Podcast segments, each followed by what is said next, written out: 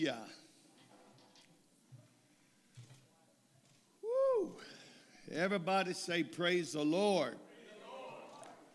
So good to be in the house of the Lord. Everybody say amen. Amen. Enjoying the weather. God's been good to us. Amen. Let's all stand and go to the Lord. God, we call on you and we ask you that you come down and touch our hearts, our minds, our souls, Lord. God, I pray that you let your word touch us and change us. God, don't let us be satisfied with where we're at, but God, let us draw closer to you. Let us see you the way that we've never seen you before. Let us be broken by a fresh revelation of your word. God, I pray that every situation that's in this building, I pray that if they will submit themselves to you, that you will answer their prayers and their needs. God, I pray for every husband that's not here, every wife that's not here. I pray, God, that you will somehow move on us and touch us, God. Touch them. Trouble their sleep, trouble their eating. Let them know that they need you in their life, Lord. In Jesus' name we pray. And everybody say amen. You may be seated. Brother, if you can give me a little more in my ear monitor, I'd appreciate it. And I'm talking about managing conflict. We've been talking about that for a couple of times. Brother Joe, y'all may be seated. And Brother Joe was deep in prayer. That's what I appreciate about him. Amen. He was in prayer. Thank you, Brother Joe. And I'm just thankful that I know who God is. But we're talking about managing conflict. Living for God isn't about speaking in tongues. It's not about having a one-time experience where you got the Holy Ghost, but it's about learning how to walk with God, learning how to walk in this life in relationship to Jesus Christ, amen? The devil would love nothing more than to trip you up, amen? He wants to do everything he can to tear you down. And that's what he does. If he can't get you to not love God, he's going to try to get you to backslide. If he can't get you to backslide, he's going to do his best to get you to be average. And that's where most Christians are today. They're just average. They never really deal with the things they need to deal with, amen? And so we're going to talk about how to manage conflict, because most of us lose out with God because we don't know how to manage conflict. We get upset when something don't go right. We get upset when somebody offends us. We get upset. You need to quit being offended, amen? You just need to quit getting offended. And like I told y'all that I learned a long time ago that the person's not the problem. The problem's the problem. In other words, that person probably has a problem. I talked about soul injury. Go back and watch those lessons again, because it talks about not knowing where other people come from. I don't know what they're going through. I don't know what situation they had growing up. Pastor Blizzard says some of us were, I think, well, how's he say it? Yanked up? Jerked up. Yeah, jerked up. I was one of those ones that was jerked up. I got, my dad was when he got upset, he was very violent, and he would pull his belt off, and he would just begin wailing on us. And there was a lot of times that I wouldn't even go to football practice. I'm talking about in junior high, that I would stay home from school because I'd have to suit up, and you got to get dressed, you got to take your clothes off and get your uniform on. I had belt marks. I'm talking blood, where the belt hit me and drew blood up into the skin. And I was raised that way. And, you know, it took years and years. Even after I got in church, there was still that bitterness. There was still that problem that I carried with me from that family of origin that brought me to this place where I'm at now, and I never dealt with it. So I had to go back, and I had to go to that situation, and I had to confront it. And by saying hello to my past, to where it was bothering me that I never dealt with, I wasn't ever able to go forward. And so years later, did I actually confront that situation in my life. And I remember that I didn't want to whip my children that way. I never wanted to beat my kids, and I never wanted to be so vile with my words to people. But before I got in church, I had that family of origin that's how I was jerked up. That's how I was brought up, amen? And so that's how I responded to everything. And I never let somebody get close to me because I was scared they'd see the real me. So I never confronted those feelings. And even in church today, I have to be real careful when somebody wants to get too close to me.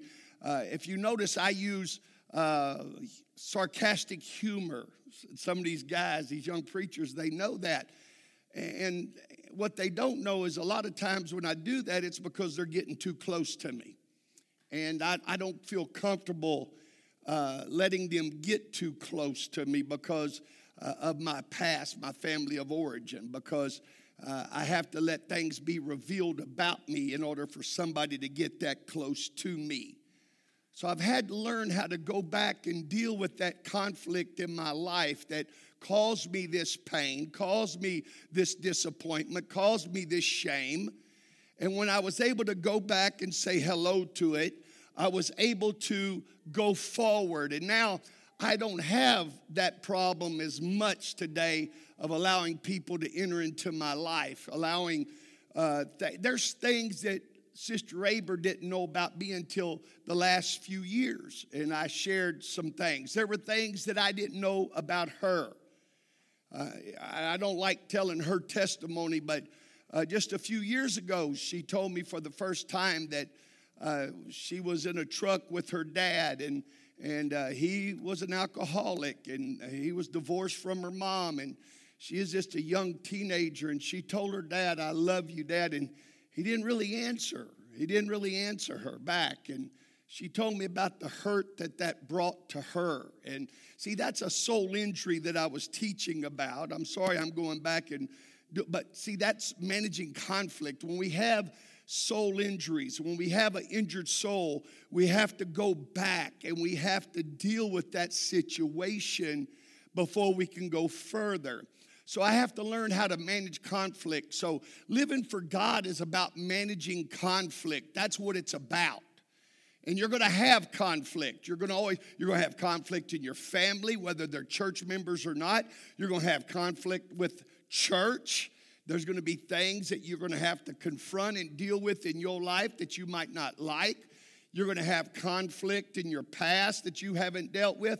So all these things are present. So I want to help you learn how to manage conflict so that when you walk into church, you walk in and you can lift holy hands. You can walk in and be in relationship with God. See, sometimes when you get hurt, you carry that too long and it becomes bitter. If you get a splinter in your finger and you don't get it out, what happens? After a while, it gets infected. It swells up. There's pus that gets up in there and you could squeeze. I'm not trying to be gross, but pus is going to come out because you didn't deal with that splinter, and the longer it stayed in, the worse it got. And it's the same way when you have an injured soul. If you don't deal with that, and you don't have that ability to manage your conflict and say, "God, I'm not going to let this infect my spirit." You're going to be able to say yes to what God's called you to do. See, when you have an infected spirit, when your soul's been injured and you haven't dealt with it, and you just allow it to fester, you're not going to be able to get past that hurt, because that hurt's going to always be somebody did you wrong. There was a song a long time ago that says, "Hey, somebody did me wrong song." That's what it was, somebody did me wrong song, amen? There was another little thing that said, "Everybody hates me, nobody likes me, I'm going out and eat worms." I don't know where that one came from, amen? I've never had a desire when somebody hated me when I was in the world to say, "I'm going to go out and eat worms." That just never was a reality for me. But that was a song, and it was really just a little thing to get your attention to the fact that when things go against you and wrong, if you don't know how to manage conflict, you're in trouble, amen? Everybody say amen. Amen. So it's important that we understand that. We've always needed to have to go back and deal with our conflict, amen? So if we don't, we're in trouble. If we don't, we're in trouble. So I taught my children that if they stand with on God's word, they're not going to stand with the world. So that's something that you have to understand. If I stand on God's word, now if I allow conflict in my life and I try to deal with that in my flesh, if I try to deal with that by getting revenge or being mad at somebody and not talking to them and being upset with them, if I do that, I'm not standing on God's word. And if I don't stand on God's word, I'm not going to be able to stand against the world. Amen. But if I can ever learn how to manage my conflict, and as soon as it comes, turn it over to God and seek after God's direction, God's help, God's strength, God's love, then I'm going to see them the way God sees me when I'm not real likable. Amen? You see, we're challenged these days, but not changed. See, that's the problem. Pastor Blizzard and I and these young preachers can get up and we can challenge you, but are we changed? Are we convicted and not converted? See, if we're not changed, if we're not convicted and we're not converted, what good is a preacher getting up and challenging you all the time? He's challenging you because he wants you to learn how to manage conflict in your life so that you can stand against the wiles of the devil. Amen? It says, put on the whole armor of God that you may be able to withstand against the wiles of the devil. Amen? There's a helmet of salvation. There's a sword of the Spirit. There's a breastplate of righteousness. You got to have your feet shod with the preparation of the gospel of peace. Amen? All these things, amen, the sword of the Spirit. It's not your sword to cut somebody up that got you mad and offended you. It's the sword of the Spirit and the Spirit of God. It divides asunder. It gets inside of you, and it divides that bitterness. It divides that hatred. It divides that revenge. It divides that difficulty in your past. It separates you from that. So again, like I say, you get this space of grace where you can see what God's trying to do in your life, and you can manage your conflict because you're going to manage it with God in control and not you. Amen? See, that's what's important. We hear, but we don't do. Amen? And thereby we deceive ourselves. So if we're challenged but not changed, if we're challenged but not convicted, if we're challenged but not converted, if we hear but we don't do, thereby we deceive ourselves into thinking because we're self-righteous. When we don't manage conflict, the only way we can keep coming to church is if we're self-righteous, if we think we're better than anything else that's going on in the church, because I don't have to repent of that. I don't have to give that to God. I don't have to love that person because they did me wrong. It's their fault, not mine. See, when we live like that, then we're self-righteous. And we got to be careful that we're not self-righteous. We got to be careful that we don't think we're above the Word of God. Amen? You think you can carry around your past, if you think you can carry around that bitterness, it's not going to work that way. Amen.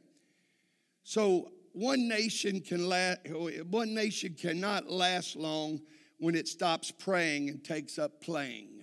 Y'all get what I'm saying?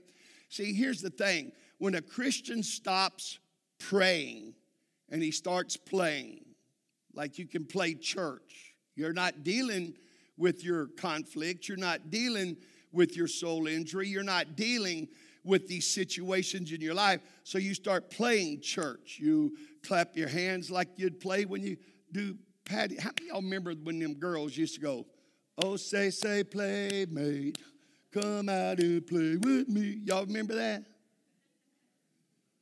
When we're not dealing with conflict in church, when we come to church, oh, say, Jesus, come out and play with me. Let me shout a while.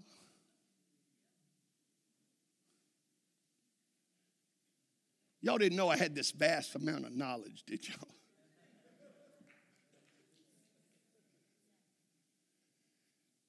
But we start playing, amen, instead of praying. The Bible says that if my people which are called by my name shall humble themselves and pray and seek my face and turn from their wicked ways, then will I hear. Notice what he said, then will I hear from heaven and will forgive their sins and will heal their land. If we don't humble ourselves, how can he forgive our sins? He says he can't do it until we humble ourselves. Because if we don't humble ourselves, we're not going to pray. Because why? Because we're going to blame somebody else for all the things that we're going through. We're going to blame somebody else for things that we fall short of in our walk with God. And when people say, you know, oh, man, I don't think it's that bad. Anytime a Christian says, I don't think it's that bad, they're playing and not praying. Amen? I just don't think it's that bad. Well, it doesn't matter what I think. Again, am I standing on the word? And if I am, then I'm going to be able to withstand the world. But if I'm not, then I'm not going to withstand the world, and I'm going to be worldly. I'm going to act worldly. I'm going to talk worldly. I'm not going to let God have lordship in my life, amen? And I'm going to continually be in the struggle of not being upset with somebody else, amen? Sister Aber could be so upset with me all the time. I'm a guy. Let's just admit it, man. We don't think the same way a woman thinks. In between a woman's right brain and left brain is a super highway. It's always firing. You don't believe me? Right after this service, they out there. You want brownies and you want this, and boy, they're out there getting with it. What are us guys doing? We're shoveling it in. How many of y'all woke up, don't answer this, Brother Greg. How many of y'all woke up worried about what's going to happen in that foyer after this church? You guys, how many of y'all woke up that, oh, I got to get something ready? No. So between a woman's right brain, left brain, and I don't know if y'all have seen that lesson online or not, and it's a superhighway. In between a man is a dusty road. That's why when we come in from work or something and your wives, y'all start talking to us and y'all step right between our right brain, left brain, and this dust comes up and it just forms a dusty cloud over us. That's why we can't really talk to you till about 15 to 30 minutes after we get in the house. You women got to learn to let the dust settle. Amen. But if you don't know how to manage conflict, you're going to get mad. Sister Abra today, it was so cool, man. She was talking to me and I was doing something. And she said, you're not listening.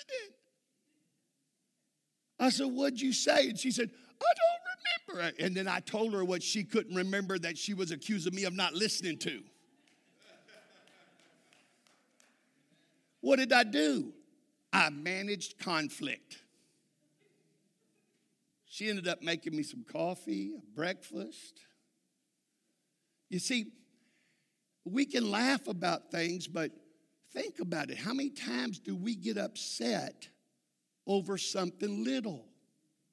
How many times does something come out of our mouth because they didn't think the way we thought, or they didn't do what we thought they'd do, you know? But they think differently, and you got to understand that.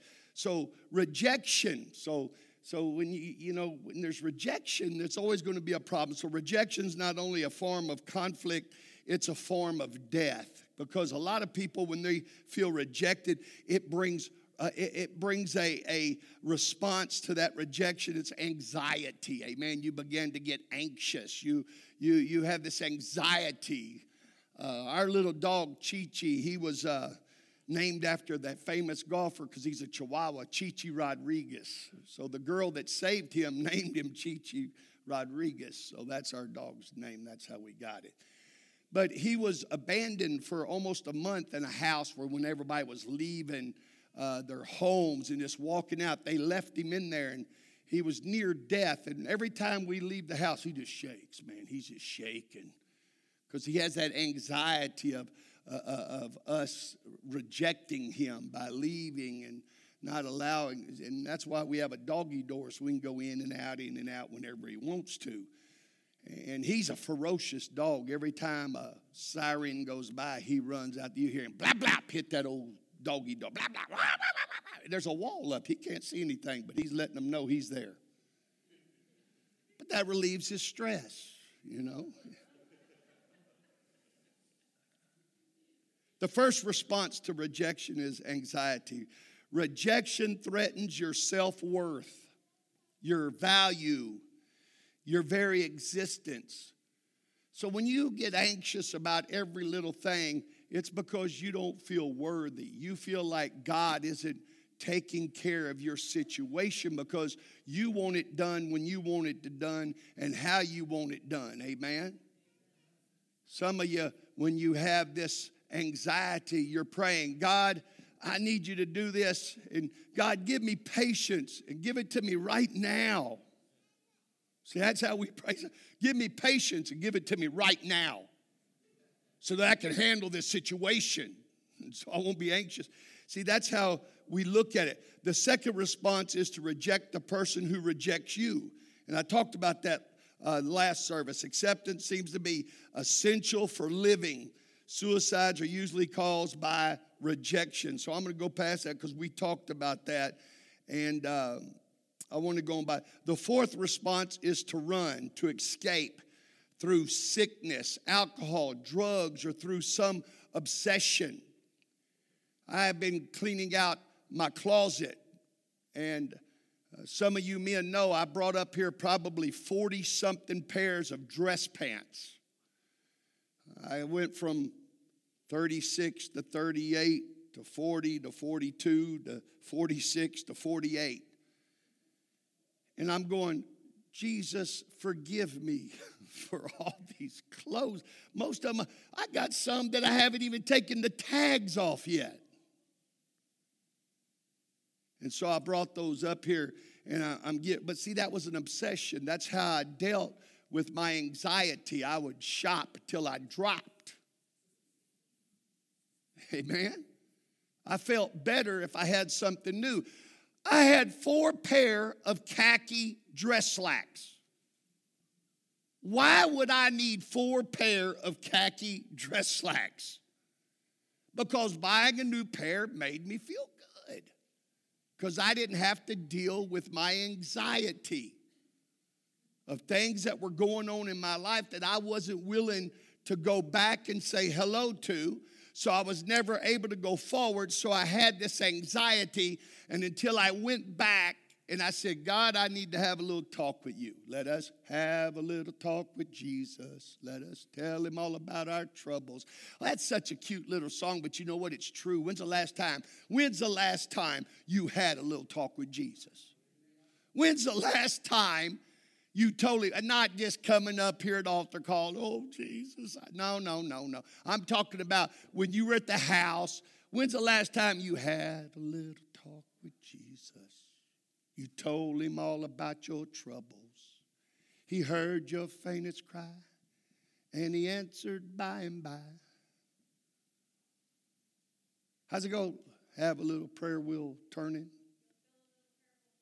You'll feel a little prayer wheel turning. No little fires, but thank you for a wife, amen. You know what you just saw? She saw me getting anxious up here.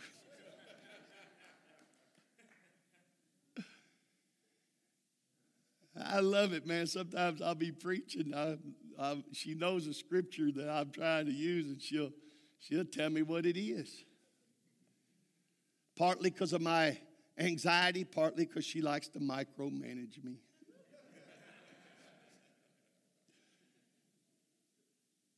We've been reading the book of Acts together. we read sometimes, we both looked at each other. I have read the book of Acts how many times? I don't ever remember that being in the book of Acts. And so we'll sit there and bounce stuff off. And it's just a time that we can kind of get on the same page so that that anxiety level's not in there. And when I talk to her and she talks to me, neither one of us feel rejected. But when you're not in tune with God, part of your problem is that you feel anxious because you feel rejected. Then you want to have that response is to run, to escape through sickness. Some people are sick because of they're anxious all the time.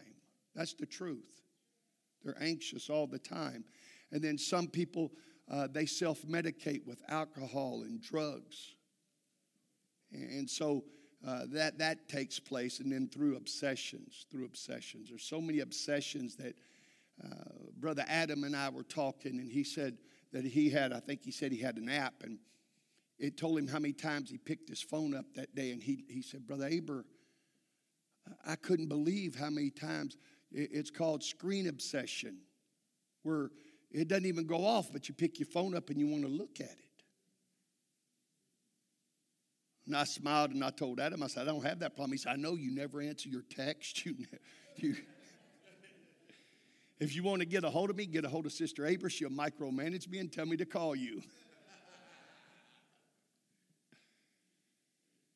But see, obsession. What is your obsession? How many of y'all been in church and you already checked your phone while you were in church? Sister Debbie's not here today. I love Sister Debbie. She's so awesome. But I can see a glow come over her face. And I think it was from my teaching, but it was her cell phone checking something on it. How many times do we do that? You see what I'm saying? Obsession. And I'm just taking my time because I don't want to get in a hurry. I want us to understand that there's a lot of things that we need to take a look at, because I don't want you to not manage your conflict, amen? And if you can't get off of the computer, if you can't get off of a phone, if you can't get off, you need to turn that thing off at a certain time every night and just cut it off and not pick it back up, amen? So that you're not obsessed with checking out what you think you need to see. I don't care about anything going on politically anymore. I put it in God's hands, and I don't care. I'm just praying, God, give them wisdom. That's all I can do now. But I'm not going to sit there and read every negative thing that's coming out and all those things, when I could be reading the positive things that are in the Word of God that's going to show me something about myself that's going to cause me to move forward. Amen? Everybody say amen. So the fifth response is to take a balanced look at life. See, that's what we need to do. There is a big difference between losing and being a loser. Amen? Being a loser is an attitude that causes us to give up in despair and hopelessness. There's a lot of losers. A lot of people, they quit church because they're losers. It isn't because they're a bad person. They just don't know how to manage their conflict, and it causes them to lose. They lose everything. They lose their temper. They lose their finances. They lose their marriages.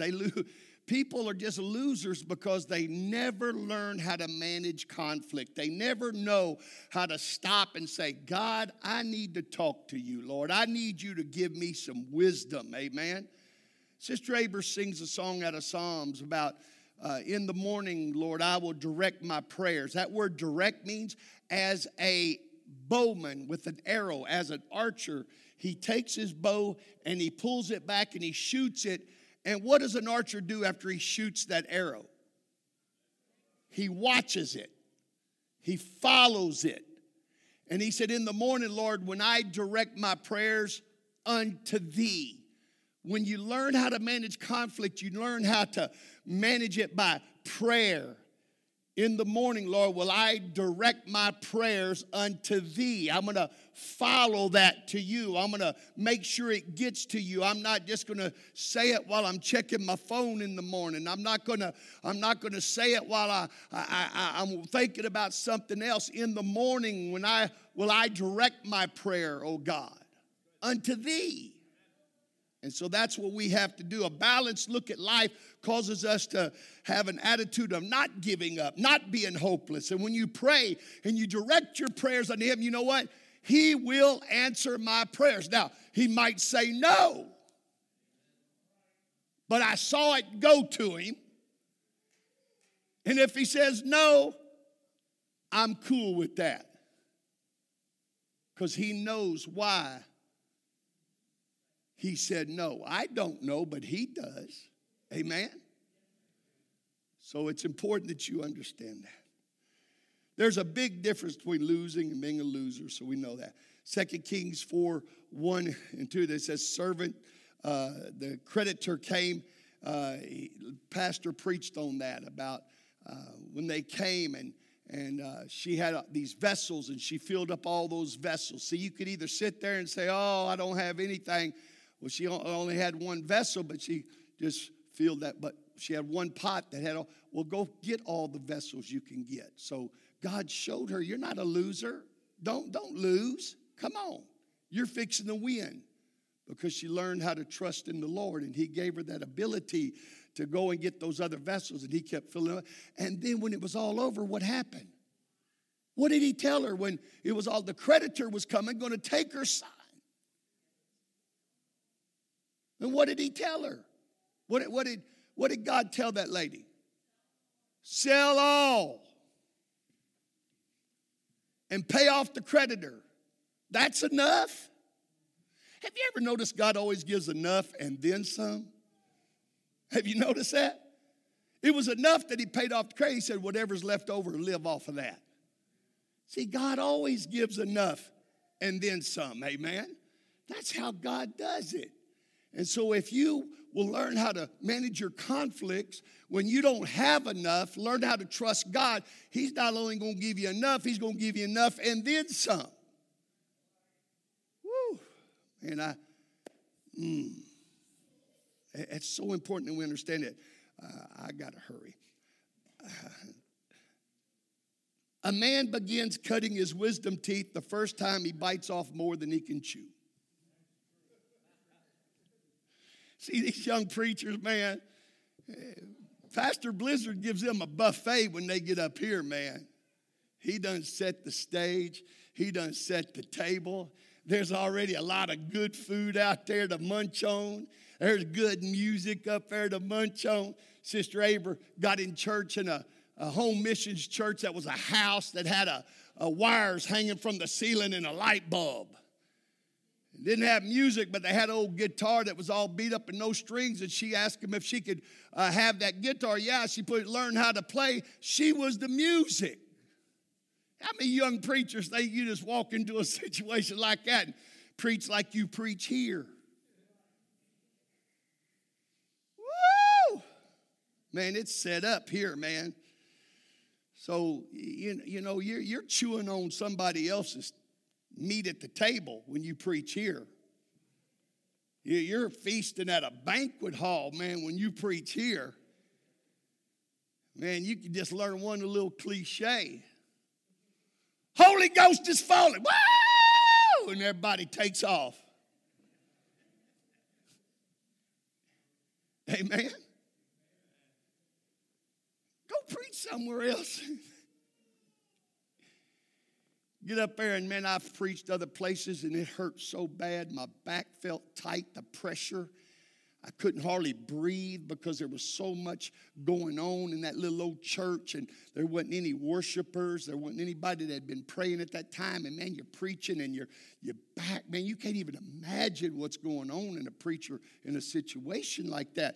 And so a man begins cutting his teeth the first time he bites off more than he can chew. Now, I learned that lesson before I got in church. I did. I was 17 years old when I graduated high school because of how my birthday fell, amen. And I got $500 for graduation, and, man, that's a lot of money back then, you would think. Gas was only 19 cents a gallon. So I thought, man, my dad ain't going to tell me to come in at 10 o'clock anymore. I'm going to move out. So I just moved out of the house. I had $500, and I learned that I bit off more than I could chew, amen. My dad wasn't going to tell me what time curfew was or what clothes I could wear anymore. I told my dad, I said, I'm moving out. And he said, well, Danny, you go ahead and move out and you can come back once. And I shuffled that back in my file cabinet. And it was easy to remember because I didn't have a whole lot going on up there because I'd been stuck on stupid for so long. I didn't put any knowledge up there yet. Amen. So I had $500 from my graduation. My rent cost me $150 that month with a $150 deposit. My water deposit was $50, and my electricity deposit was $75. That left me with $75 for the month. And I was so excited. About a week after that first month, I went to the house, working in the oil field, sweat, oily, dirty. Walked in and cut on the light, and no lights. Forgot to pay my electric bill. Went to the refrigerator, and it was dark, no light in the refrigerator, but I opened up, and there was a jug of water. Nothing else.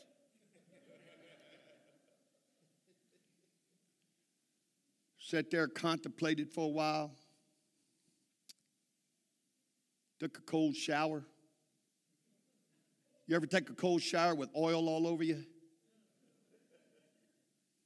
You scrub for an hour and still can't get it off. It just beads up and runs down. About 9 o'clock at night, it was so hot, I couldn't hardly breathe. I was sweating, contemplating whether I was going to take another cold shower. Then I got to thinking, you know, at my dad's house, there was always food in the refrigerator. You know, when I was at my dad's house, every time I turned them lights on, they came on. And that's when I realized I bit off more than I could chew. You hear what I'm saying?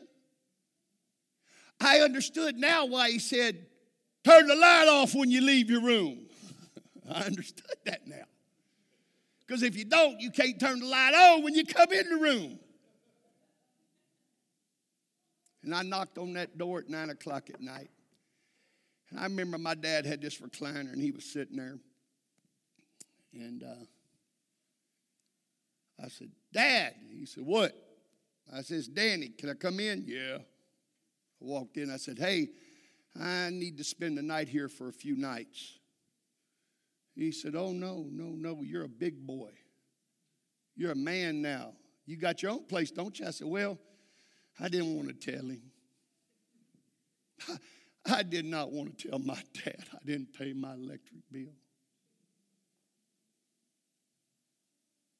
He said, what's the matter? I said, well, I don't have any electricity. Well, why don't, and man, he just kept just rubbing that salt in it, man. Well, why don't you have electricity? Well, when I came home, I turned the light on. It wasn't on. Well, why is that? Oh, man. I'm 17 years old, man. I'm a man. I didn't pay my electric bill. Oh. Yeah, you can't get electricity if you don't pay your electric bill. Dad's insult to injury, he reached over and flipped on the light.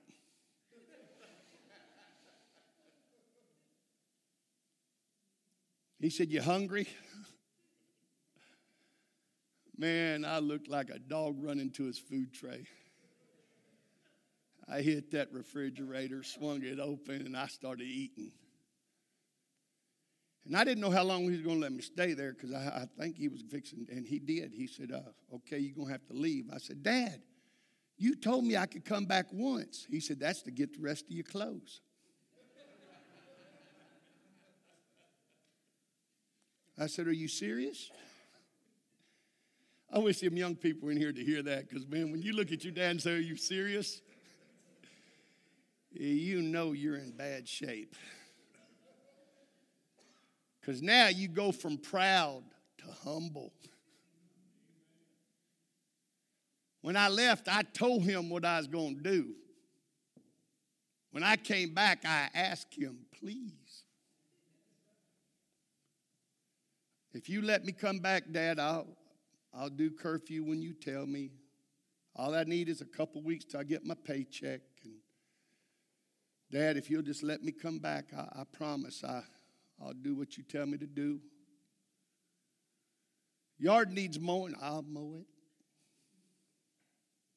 Dogs need fed, he had hound dogs, I got them. He was riding that horse.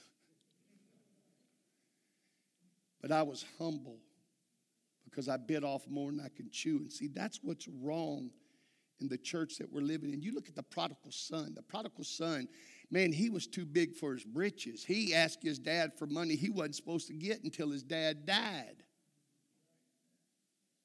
I want it now. His dad said, go ahead and take it, man. And he goes out there and, man, he spends everything. He had friends as long as he had some change in his pocket. Ching, ching, ching, ching. Boy, friends coming around. Hey, let's go get drunk. Ching, ching, ching. Hey, let's go buy some dope. Ching, ching, ching, ching. Let's go out and eat. Ching, ching, ching. He had that change just a jingling in his pocket, and all of a sudden he runs out. You can't find his friends in that story. He's in a pigsty. Amen. He bit off more than he could chew. I didn't know I was going to go into this lesson. But he sat there and he said, how many services my father have that had plenty of food to eat? He left the son, but he bit off more than he could chew, and he learned a lesson how to become humble, and he said, I'm going to return as a servant. That's what I'm going to do. And so he went back. I'm no longer worthy to be called a son. Was that Sister Aber micromanaging me back here? She thinks I got onset Alzheimer's, man. If I just pause for effect, she's going to go ahead and micromanage me and say, worthy. I heard worthy. Now, she's wondering how I can be up here and hear her say worthy, but at home I can't hear her tell me to do anything. I saw her gears just a-clicking. I blew it. I should have not acted like I heard her. But the prodigal son said, I'm not even worthy. But he goes home and he comes back to the house. And when he comes back to the house, guess what happened? His dad said, no, you're still my son. And see, some of us have never learned, and I got to finish this again. Some of us has never learned how to manage conflict. And because we don't know how to manage conflict, we don't know how to be humble in our situations to come back to the house, our Father's house, and return as a servant and let him put his arms around you and says, come here, my son, I still love you.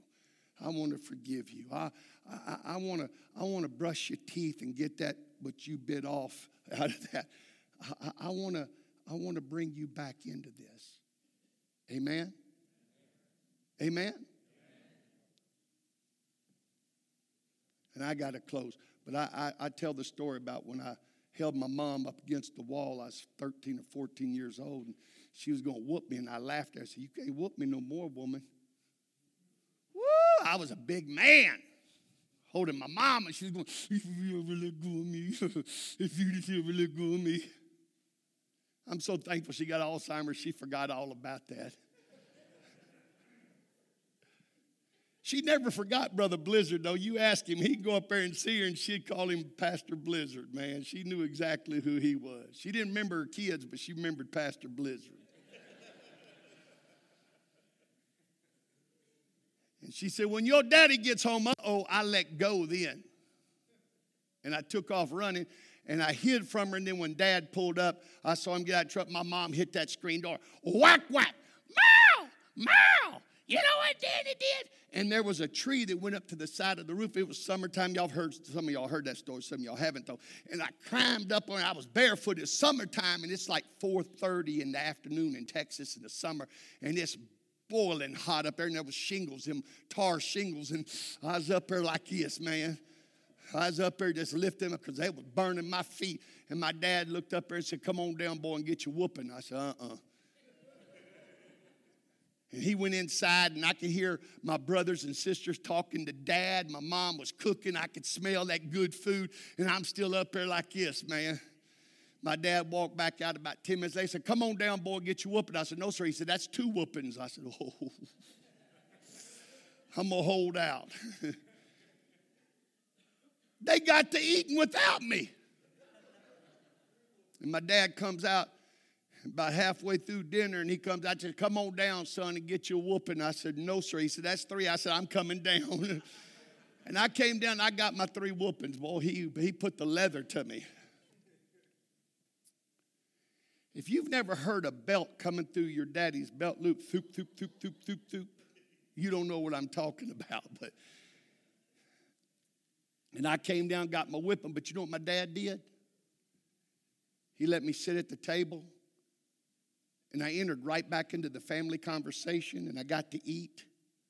I got fed. I got to be a part of the family. And some of you have been on the rooftop. Y'all just come to church and sit on the fringe.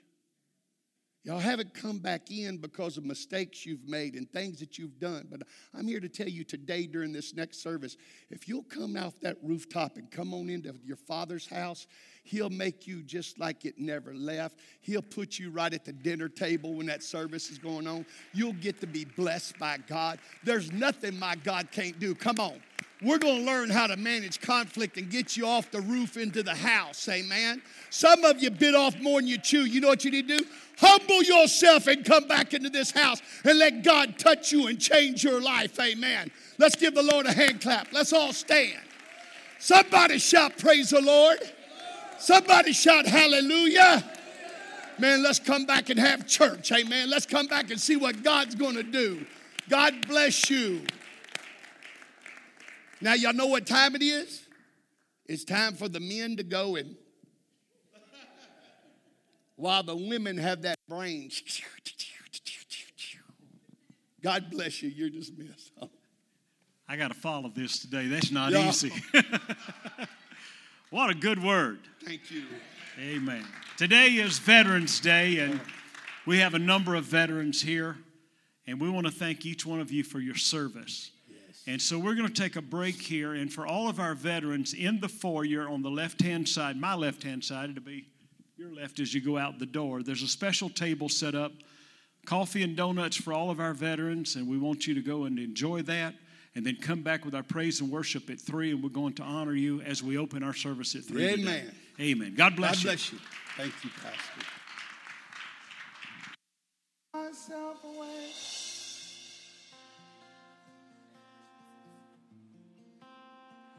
Give myself away so you can use me. I give myself away.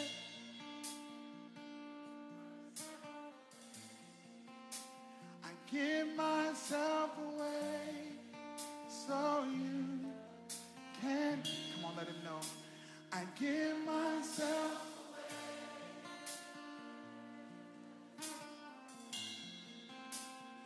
Give myself away so you can use me. I give myself away. What would happen if a generation embraced this? Come on, tell them, here I am.